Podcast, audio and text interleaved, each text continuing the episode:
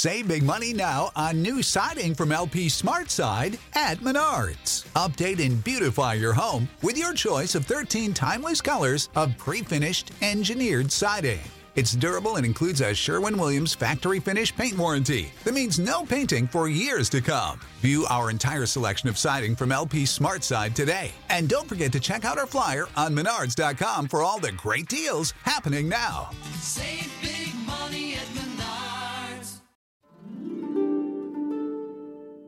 چای از شما قصه از من. سلام من بنفشه تاهریان هستم.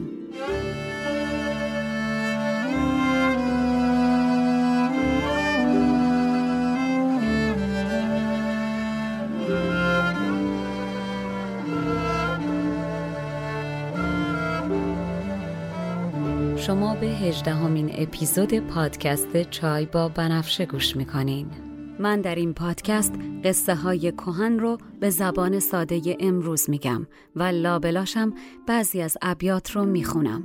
تا بدونین قصه آدما از هزار سال پیش تا امروز فرق چندانی نکرده. ما همونیم که بودیم.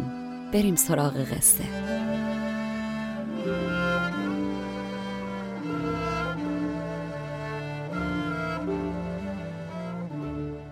در قسمت قبل خیالتون راحت شد که شیرین در قصر شیرین جاگیر شد و حالا به خسرو نزدیکتره. از اون طرفم خسرو با سر دوید که بره به دیدن روی ماه شیرین که با سر خورد به دیوار مریم.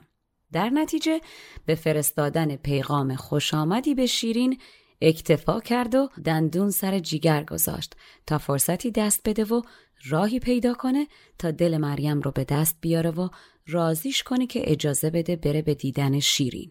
و اما ادامه قصه. یکی از همین روزا صبح خسرو میاد که مثل روزای دیگهی که بر تخت میشینه و به اداره امور مملکت می‌پردازه بر تخت بشینه و به اخبار سفرا و قاصدها گوش کنه که قاصدی حامل خبر مهمی از راه می‌رسه. اینجا خوبه که بگم نظامی برخلاف فردوسی که فردوسی استاد توصیف غروب آفتابه به توصیف طلوع آفتاب خیلی علاقه داره. نظامی کلا عاشق بازی رنگ و نوره.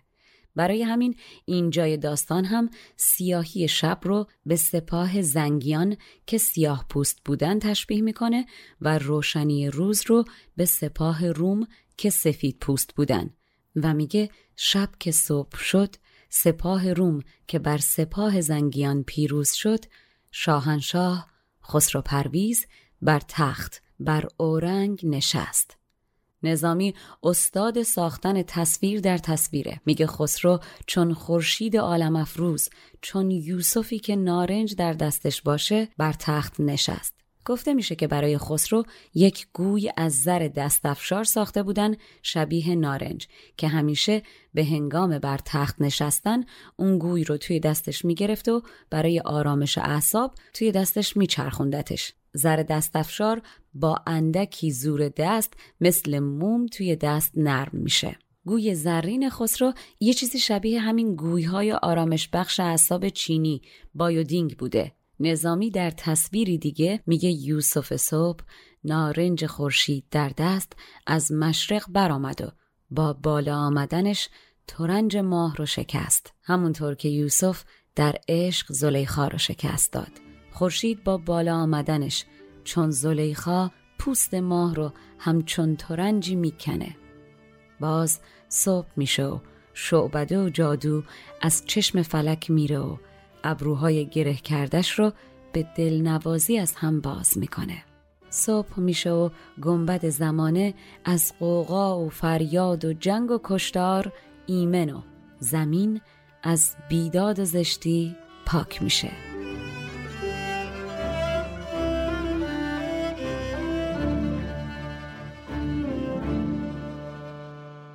چو شاهنشاه صبح آمد بر رنگ سپاه روم زد بر لشکر زنگ. برآمد یوسفی نارنج در دست. ترنج مه زلیخاوار بشکست. شد از چشم فلک نیرنگ سازی. گشاد ابروی ها در دل نوازی. در پیروزگون گنبد گشادند. به پیروزی جهان را مژده دادند. زمانه ایمن از قوقا و فریاد. زمین آسوده از تشنیع و بیداد خسرو خوشبخت و فرخفال با لباسی شاهانه و شیک و مجلسی برازنده و پیروزمندانه میره که بر تخت بشینه و بار عام بده روبروی جایگاهش برای نمایندگان دولتها از روم و چین و ترک که هر کدوم برای خودشون خدایی بودن جایی مهیا شده بود که در مقابل خسرو زانو بزنن. به فال فرخ و پیرایه نو نهاده خسروانی تخت خسرو ستاده قیصر و خاقان و فقفور یک آماج از بسات پیشگه دور به هر گوشه مهیا کرده جایی برو زانو زده کشور خدایی. کسی از ترس حیبت خسرو چیز نمی‌کرد جرأت نمی‌کرد سر بلند کنه. همه سرا پایین پشت پاشون رو نگاه می‌کردن. این جماعتی که اون بیرون مثل آب خوردن سر میبریدن جرأت نمی‌کردن سر بلند کنن و به صورت خسرو نگاه کنن. برق جواهر و گوهرهای شبافروزی که به کمر لباس خسرو دوخته شده بود هر چشم گستاخی رو کور می کرد. خادمان و ملازمان خسرو که هر کدوم حیبت فیل داشتن یه مسیر کمربندی ده میلی. ده میل میشه حدود 16 خورده کیلومتر. صف کشیده بودن دور تا دور خسرو تا نفس کش مبادا کسی به خسرو نزدیک بشه. در مقابل این صف پیلان مفصل مجلل که آتش از ترس آب می‌شد هر کی اگه حرفی هم برای گفتن داشت حتی اگه ارزش حرفش طلا بود و سنگین و متین توی دهنش مثل جیوه میلرزید و جرأت گفتنش نداشت.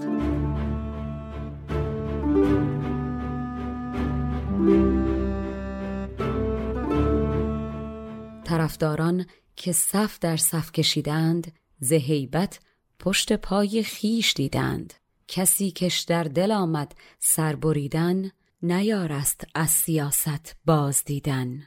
ز بس گوهر کمرهای شب افروز در گستاخ بینی بسته بر روز. قبا بسته کمرداران چون پیل کمربندی زده مقدار ده میل.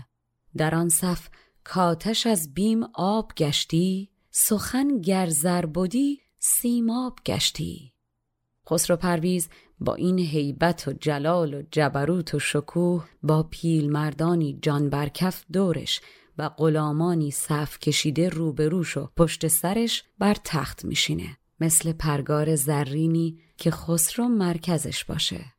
غلامان مثل نقش دیوار ثابت و بی حرکت می تا به اشارت خسرو اجازه بار عام به سران داده بشه. خسرو همچین که بر تخت میشینه انگار زمین زیر پاش آرام می‌گیره.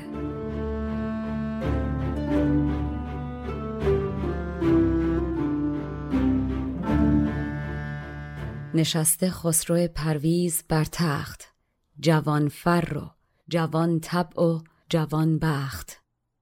درویه کرده تخت پادشاهیش کشیده صف غلامان سراییش. ز خاموشی در آن زرین پرگار شده نقش غلامان نقش دیوار.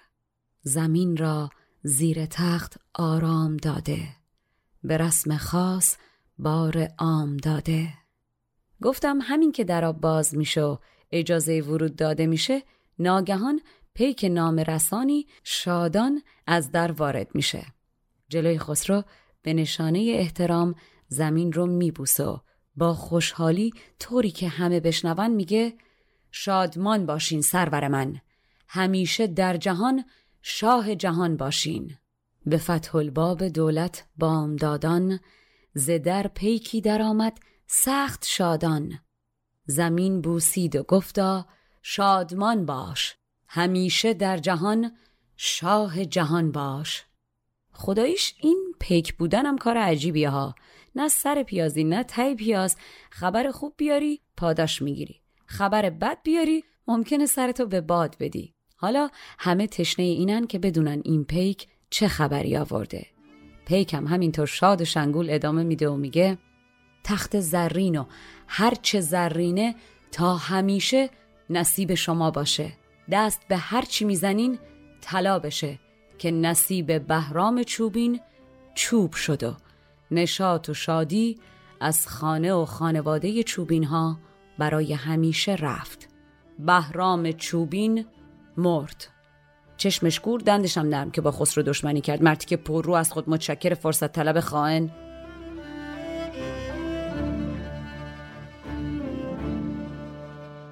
تو زرین بهره باش از تخت زرین.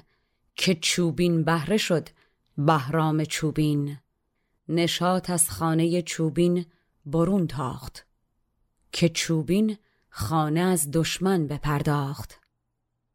و اما شاهنشاه مملکت خسرو که این خبر رو میشنوه یاد روزای سنگین گذشته می‌کنه با ناراحتی رو به افق میگه اون روزایی که زمانه با ما بد بود و چوب میزدمون فلک بر وفق مراد بهرام چوبین بودا.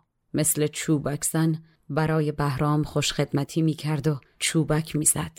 چوبکزن مهتر پاسبونای شاه بوده که وظیفش این بوده که به چوبک که یه چوب و تخته بوده بزنه تا پاسبونا خوابشون نبره. بعد خسرو میگه اما خب درخت دولت ما که تناور شد و بار داد ماه وجود بهرام چوبین در خاور باریک و باریکتر شد و افول کرد.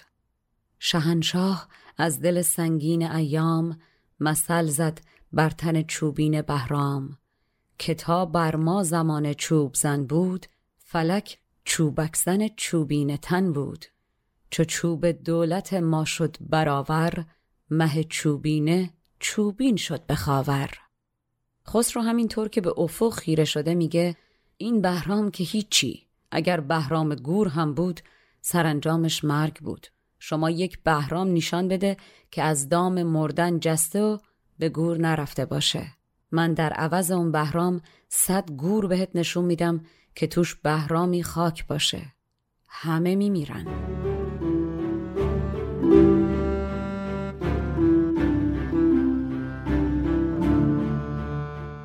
نه این بهرام اگر بهرام گور است سرانجام از جهانش بهره گور است. اگر بهرام گوری رفت از این دام بیا تا بنگری صد گور بهرام. خسرو یهو روشو می‌کنه این ورو رو. به دولت مردان اینوری میگه بهرام تا روزگار باهاش خوب بود و یاریش می‌کرد در سرش سودای جهانداری بود. اما نفهمید با کی در افتاده. بهرام فریب اطرافیان بدشو خورد. وگرنه خودش با من دشمن نبود. غرورش سرشو به باد داد. بهرام نبود که شیرگیری منو ببینه. من همون کسی هستم که در عین مستی با دست خالی زدم شیری رو با مشت بیهوش کردم. این بهرامی که تیغش آتش رو به جهان می‌کشید اشتباه و خبت بزرگی کرد که فکر کرد می‌تونه به درفش کاویانی سیلی بزنه. درفش کاویانی درفش استورهی از دوران کهن تا پایان شاهنشاهی ساسانی حدود هزار سال پرچم تاریخی ایران بوده که پس از حمله عربها به ایران به دست عربها میفته و از بین میره. در اون دوران باور داشتن تا زمانی که کسی این درفش رو حمل می‌کنه شکست ناپذیره. در داستانهای شاهنامه هست که کاوه آهنگر زهاک ماردوش رو شکست میده و فریدون رو بر تخت سلطنت میشونه. فریدونم بعد از اینکه شاه میشه فرمان میده تا چرم پیشبند کاوه رو با دیباهای زرد و سرخ و بنفش با طراحی زیبا بدوزن و زر و گوهر بهش اضافه کنن تا درفش شاهی یا پرچم شاهی ساخته بشه و بدین ترتیب کلمه درفش کاویانی پدید میاد. این پرچم تقریبا 5 متر عرض و 7 متر طول داشته و گفته میشه علامت به علاوه که بر روی پرچم کاویانی بوده همون چلیپا یا صلیب ایرانیه که نماد خورشید در فرهنگ ایرانی و آین مهری بوده.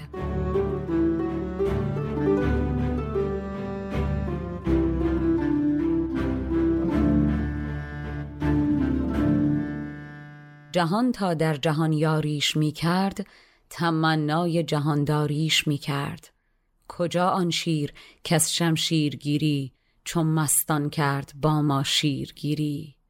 کجا آن تیغ کاتش در جهان زد؟ تپانچه بر درفش کاویان زد؟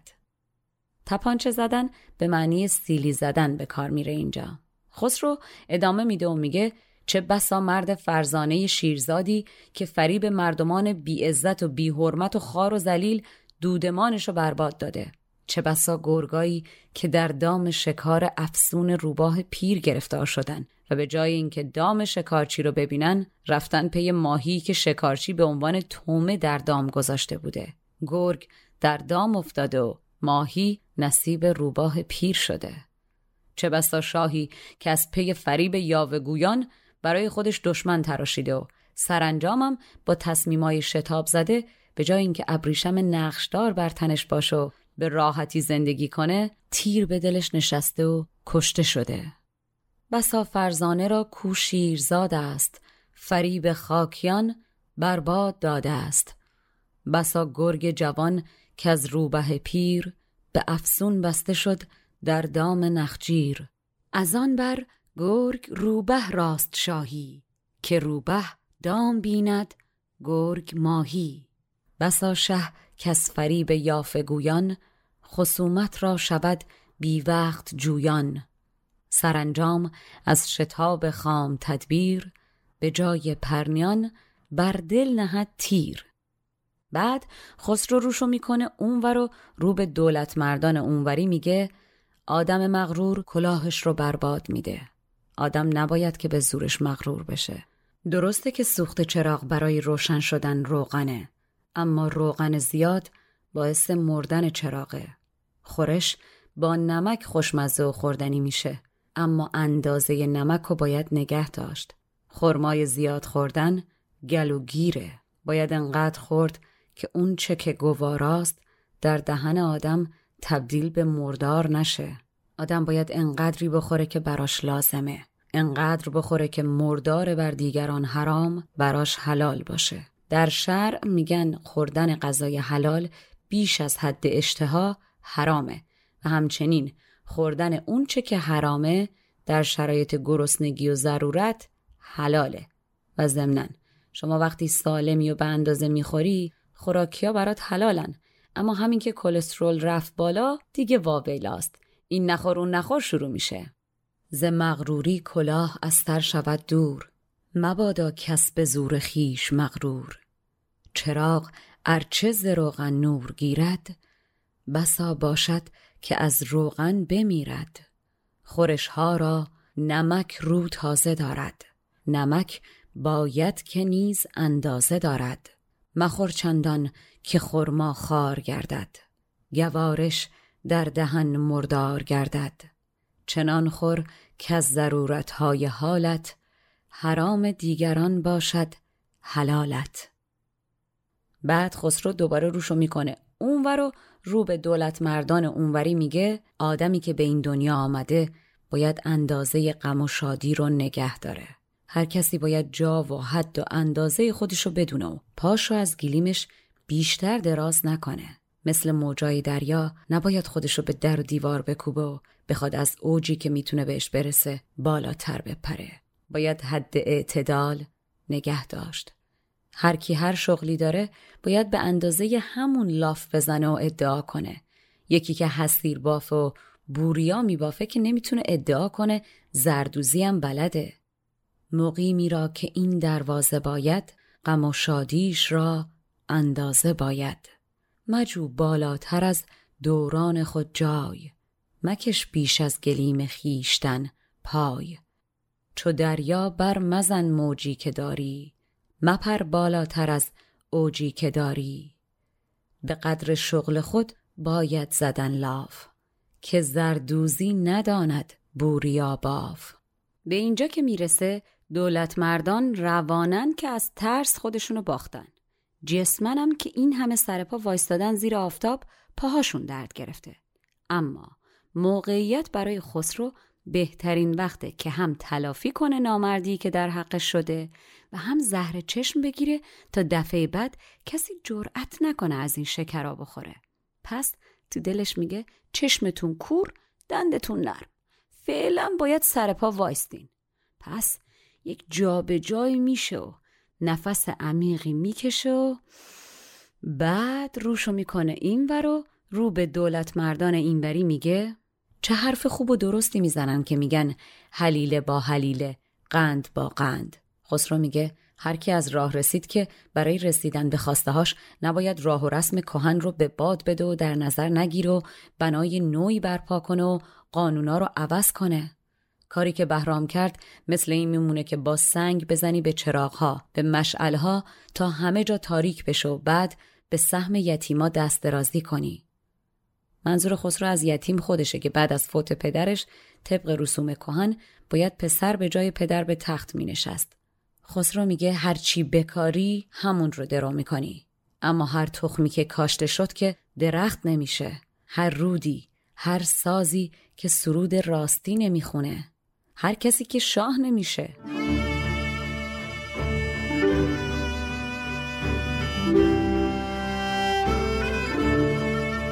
چه نیکو داستانی زد هنرمند. حلیله با حلیله قند با قند. نه فرخ شد نهاد نو نهادن ره و رسم کهن برباد دادن. به قندیل قدیمان در زدن سنگ به کالای یتیمان بر زدن چنگ. هر آن کو کشت تخمی کشته برداد نه من گفتم که دانه زو خبر داد. نه هر تخمی درختی راست روید نه هر رودی سرودی راست گوید.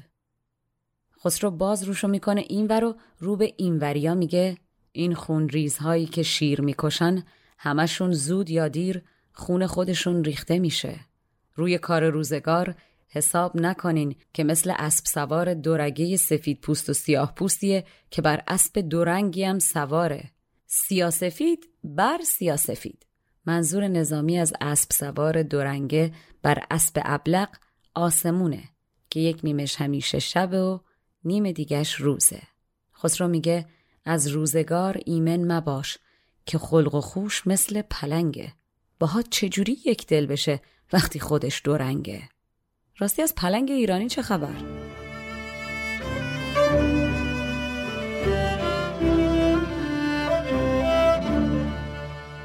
تو خون ریزی مبین کو شیر گیرد که خونش گیرد ارچه دیر گیرد. از این ابلغ سوار نیم زنگی که در زیر ابلغی دارد درنگی مباشی من که با خوی پلنگ است. کجا یک دل شود؟ آخر درنگ است. بعد خسرو روشو می‌کنه اونور بارگاه و رو به بزرگان اونوری میگه ستمکاری مثل بهرام که نمی‌تونه پادشاه بشه. حالا اگه یه روزی در کاه دون باز موند و خری رفت و کاه رو خورد که از خر نمیشه ایراد گرفت. وای بر صاحب خر و وای بر کاه. مگه میشه از مگس توقع داشت که به سفره حلوا پشت کنه؟ کی کلاغ سیاه خودخواه پررو رو با خوردن یه دونه انجیر میشه ساکت کرد و صداشو برید؟ من از بهرام و خریتی که کرد عصبانی نیستم. اما از بزرگان و سردارانی که بهش این اجازه رو دادن و کمکش کردن غضبناکم و بر حالشون افسوس می‌خورم.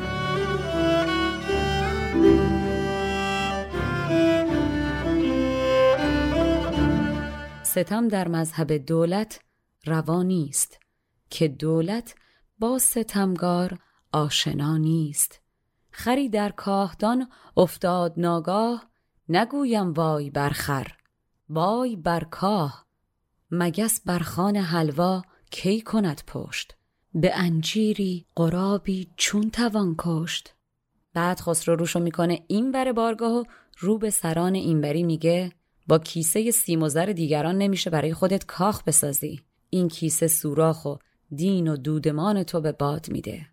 وسط یه همچین آشفت بازاری باید مراقب بود و فرق گذاشت بین چوب نارنج عطار که در منبتکاری استفاده میشه با چوب کدین که رخشورا به رخت میکوبن. در قدیم گازورها یعنی همون رختشورها برای شستن لباسا با یه چوبی به اسم کدین میکوبیدن روی رختا که تمیز بشن. خسرو با این حرف داره به سرداران و بزرگان این بر اونورش میفهمونه که تمام کسانی که به بهرام جرأت چنین حماقتی دادن حساب کار دستشون باشه. این تو بمیری دیگه از اون تو بمیریا نیست. گندلاتشونو که راهنمایی کرد به گور دیگه خانم آقایان خود دانند. انسان باید خودش عاقل باشه.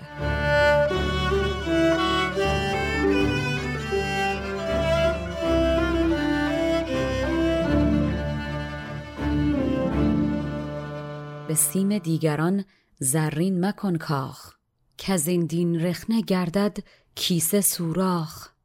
نگه دارن در این آشفته بازار کدین گازر از نارنج عطار. بعد خسرو روشو می‌کنه اونور بارگاه و رو به بزرگان اونوری میگه وقتی ظلمی اتفاق میفته نباید خاموش موند که خاموشی از خاریه. بعد مثالی می‌زنه و میگه یه روزی بچه ها به عاقلی دیوان نما آشفته نامی سنگ می‌زدند عاقل دیوانه هم سنگ بر می داشت اما به جای بچه ها به بزرگترا پرت می کرد. بهش گفتن دیوانه بچه ها به تو سنگ می‌زنن تو چرا به بزرگتراشون سنگ پرت می‌کنی؟ عاقل دیوانه هم با خنده جواب میده و میگه اگه موقعی که بچه ها به من سنگ می‌زدن بزرگتراشون بهشون نمیخندیدن اونا به من سنگ نمی‌زدن. اگر وقتی بهرام اشتباه کرد شما جلوش میستادین کار به اینجا نمی‌کشید که سردار به اون خوبی ایرانی کشته بشه. وقتی میگم قصه ما آدما از هزار سال پیش فرقی نکرده یعنی همینا. چقدر رفتار بد رو با خندیدن بیموقع ساده کردیم. مشو خاموش چو کار افتد بزاری که باشد خاموشی نوعی زخاری شنیدستم که در زنجیر آمان یکی بوده است از این آشفت نامان چو با او سختی نابالغی جنگ به بالغتر کسی برداشتی سنگ. بپرسیدند از تفلان خوری خار ز پیران کین کشی چون باشد این کار؟ به خنده گفت اگر پیران نخندند کجا تفلان ستمکاری پسندند؟ بعد خسرو آهی میکش و روشو می‌کنه این بر بارگاه و رو به سرداران اینوری میگه اگر شما با دست یا پات کسی رو بزنی کسی نمیاد دست و پاتو محاکمه کنه. میگن مجرم سرته که عقل توش نیست که این فرمان رو به دست و پات داده. با غرور به درویش به افراد مسکین درشتی مکنین که اون آدم خودش برای خودش بزرگه. چشم بر عیب مردمان نیکو ببندین. هنر دیدن خوبیای مردم رو از بد چشما یاد نگیرین. چشم بد جاسوس عیبه. همش دنبال عیبه. اگر آدمی کمال ببین. از زاغسیا چشمای قشنگشو ببین.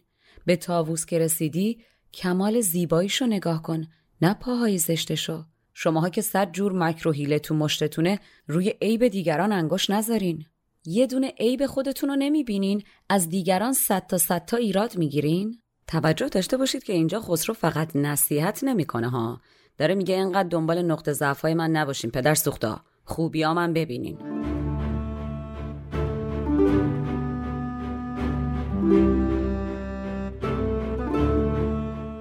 چو دست از پای ناخشنود باشد به جرم پای سر معخوز باشد. به جباری مبین در هیچ درویش که او هم محتشم باشد بر خیش. ز عیب نیک مردم دیده بردوز هنر دیدن ز چشم بد میاموز. هنر بیند چو عیب این چشم جاسوس. تو چشم زاغ بین نه پای تاووس تو را حرفی به صد تزویر در مشت منه بر حرف کس بیهوده انگشت. به عیب خیش یک دیده نمایی به عیب دیگران صد صد گشایی. بعد خسرو غضبآلود روشو می‌کنه. اونور بارگاه و رو به سرداران اونوری میگه در عیب جویی از آینه کمتر نیستین از بس که خودبین هستین. این بیشرمی و سخت روی رو بذارین برای آینه که از فلز ساخته شده. اقلا آینه عیب آدم و جز به خودش به دیگران نمیگه. مثل سایه نباشین که دائم آدم رو دنبال می‌کنه. هرچی جلو جلو می‌بینه به پشت سریا خبر میده. رو سیاهی سایه مال همین پشت و پیش آدم حرکت کردنشه. در گذشته آینه رو از صفحه فلزی جلا داده شده درست می‌کردن.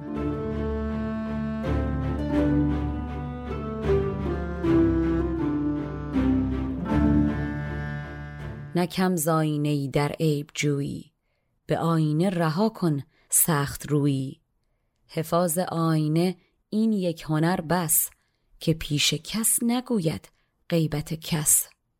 چو سایه روسیاه آن کس نشیند که واپس گوید آن چس پیش بیند. بعد خسرو با افسوس روشو می‌کنه. این بر بارگاه و رو به سرداران اینوری میگه درست نیست که آدم دشمن و کوچیک فرض کنه. در تخت نرد هم به سختی میشه از مبتدیا بازی رو برد. خرگوشی که خنجرساز روی خنجر نقش می‌زنه نباید باورش بشه و خیال کنه که جنگجوه. شیرمردان با همون خنجر خون هزار خرگوش رو میریزن. آب ساکن و نرم رونده رو نباید دست کم گرفت و خار مرد. قافل بشی همون آب تند و تیز میشه و غرقت می‌کنه. دل به آتش نباید بست که شادی آور و موجب روشنی چهره است. به وقتش می‌بینی صد خرمن رو یک جا میسوزونه. هیچ وقت با گستاخی به روی شیری که میخنده نگاه نکنین. دندوناش هر کدوم یه شمشیره.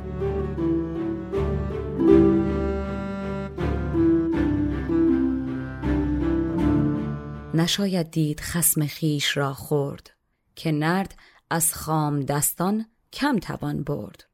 مشو قره بر آن خرگوش زرفام که بر خنجر نگارد مرد رسام. که چون شیران بدان خنجر ستیزند بدو خون بسی خرگوش ریزند. در آب نرم رو منگر بخاری که تند آید گه زنهار خاری. بر آتش دل منه کورخ فروزد که وقت آید که صد خرمن بسوزد. به گستاخی مبین در خنده شیر که نه دندان نماید بلکه شمشیر. بعد از این حرف خسرو با اندوه به افق نگاه می‌کنه و میگه هر که لاف دلیری می‌زنه اگر به جنگ شیر بره و برگرده میشه بهش لقب شیر داد. آدم نباید خودشو با کمتر از خودش بسنجه. بهرام با شیر در افتاد و دلیر بود که به جنگ با کسی که بیشتر از خودش قوی بود رفت. گرچه که شکست خورد اما برای ستیز به جنگ بزرگان باید رفت. وگرنه جنگ با ضعیفان آدمو فقط کوچیک می‌کنه. نهنگ همون بهتر که در دریا به جنگه در دریاچه فقط ماهی ریزه وجود داره. خسرو این حرفا که می‌زنه بزرگان و سران تحت تأثیر حرفاش شروع می‌کنن به اشک ریختن. هم برای بهرام که سردار بزرگی بود و حیف شد هم از ترس خبتی که خود ابلهشون با تشویق زیرزیرکی بهرام کرده بودن.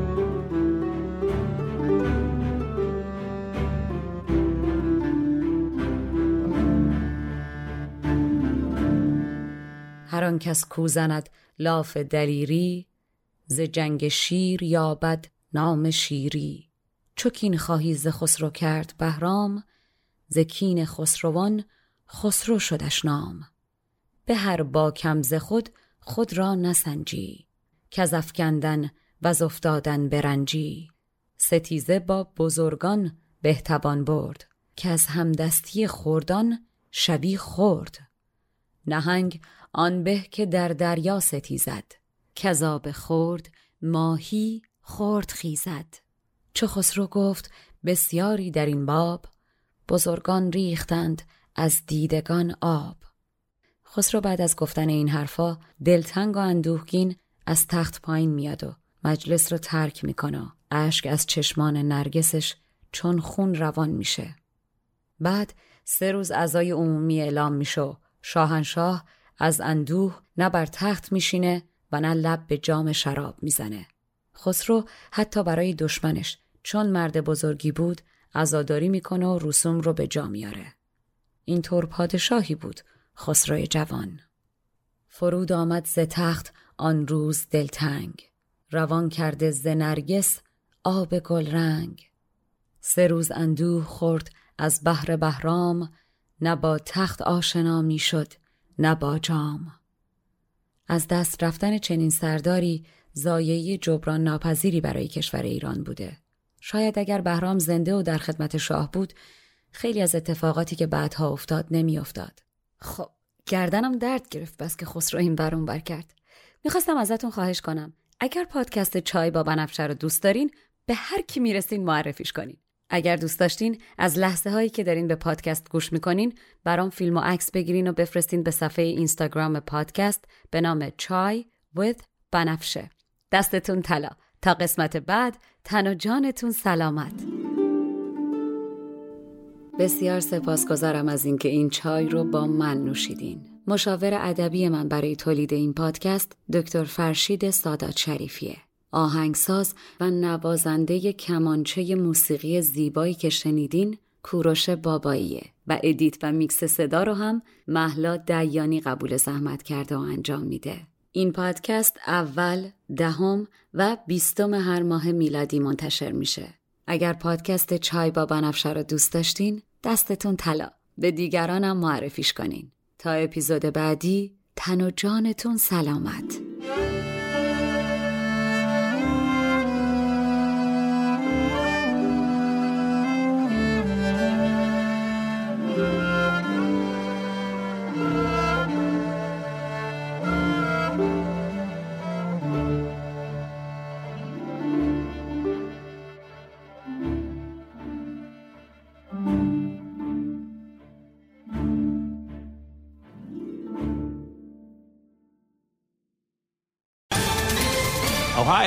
ready for some quick mental health facts? Let's go.